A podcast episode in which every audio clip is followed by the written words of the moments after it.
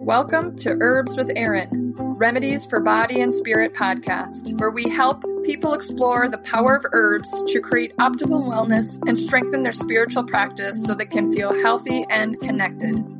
Herbal information provided in this podcast is meant for educational purposes only. It is not meant to take the place of professional medical advice. Welcome to episode six. Today's episode is all about chamomile, calming chamomile.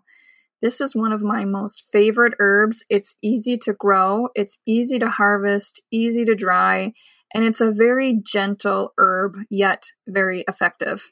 So, chamomile is used for the flower of the plant. Chamomile is a little tiny white flower with a little yellow center, but just know there's a German chamomile and a Roman chamomile. The German chamomile is what we usually use for tea, and the Roman chamomile is usually what's used for essential oils and things like that. So the German chamomile that we drink is easy to grow. Uh, you can either grow it from seed or find plants at a local greenhouse or purchase things online, either in seed or plant as well. And you can grow it in a container or right in your garden. They typically like well drained soil and they do actually very well if the seeds are already in the ground during the dormant season. So when the flower blooms, if I don't get to that bloom in time and it turns to seed and falls to the ground, those seeds that are in the ground all for the summer, into the fall, and then into the winter can sprout the next year. So they come back in wide variety of places if they've been moved around in the garden by me or some other critter. And so sometimes I'll see them peeking up in other places, but then they come up really early, surprisingly early in the springtime when other things really aren't peeking out. And those plants can be very robust and tall um, since they started out very early. So it is usually the flower that I harvest. Sometimes if some leaves get in there, I don't worry about it too much. Just as those petals become at about a 90 degree angle with the middle of the plant, that's when I like to, to harvest them. And I just pick off the top of those uh, flowers, either with my fingernails, just kind of severing the, the stem from the flower, or I come in and grab a bunch of the, the blossoms and then cut them off at the same time with the scissors. Now, the, the flowers will all start to blossom at various times. So some of them will be ready for picking and others will not. So you have to be going out there frequently um, to see if your chamomile is ready to be harvested. So, what would you be harvesting it for? Well, it's delicious as a tea.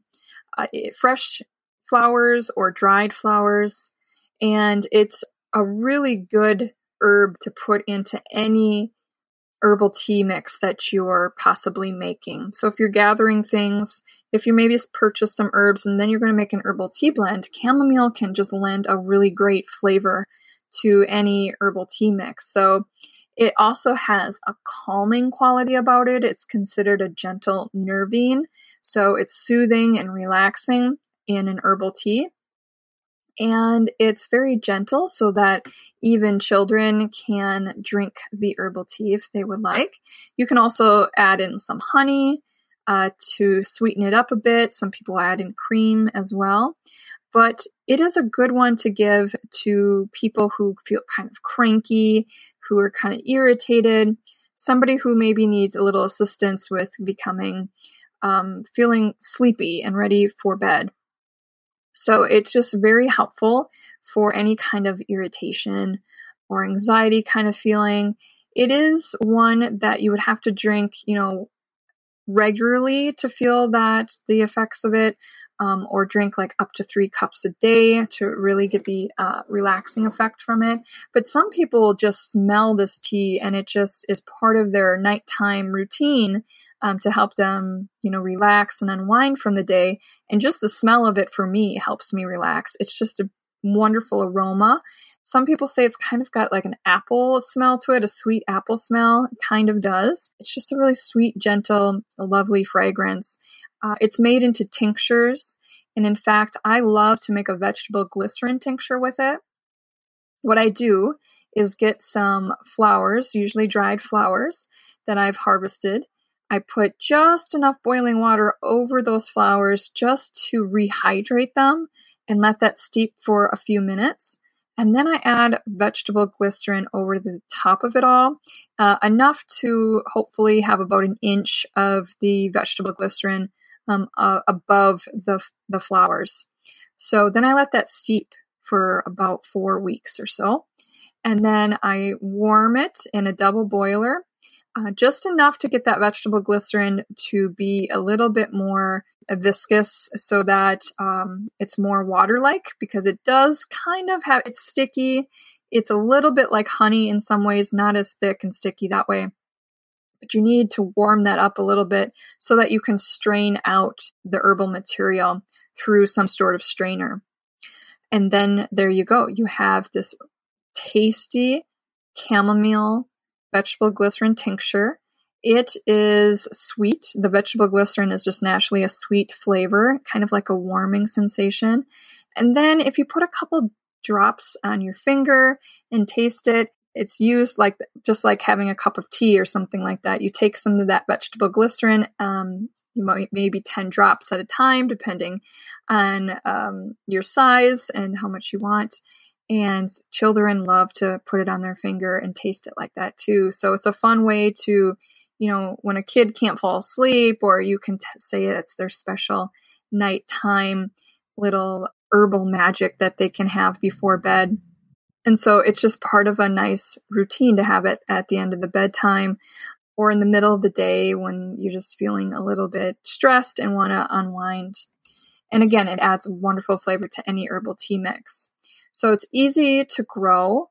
It's fun to be able to go out and harvest your own blossoms off of the t- off of the plant, uh, and then I just let them air dry in a bowl on my countertop. And every day I just add some more of those fresh blossoms to the bowl, and eventually it becomes more than a single layer of the blossoms. And then I put those dried blossoms into a jar, and then keep repeating. So about the time that uh, summer's over, I have, you know, a good half a jar of these chamomile blossoms that are now dried that I can use. You certainly can purchase chamomile tea already bagged up in most stores. It's very easy to find.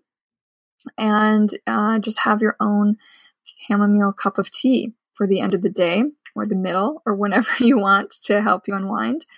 Uh, it's, like I said, great for kids, very gentle and calming one of those very useful herbs that you can find in any store that's near you. It's also one that I think everybody should have in their own home herbal apothecary to have at any moment's notice.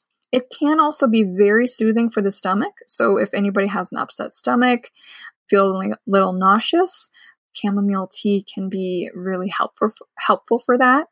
And some people will even make them into popsicle sticks so that if somebody in their household is not feeling really well, but they they are not um, wanting to eat much, maybe they're very nauseous, you know, a popsicle made from chamomile tea can be very helpful to keeping people hydrated.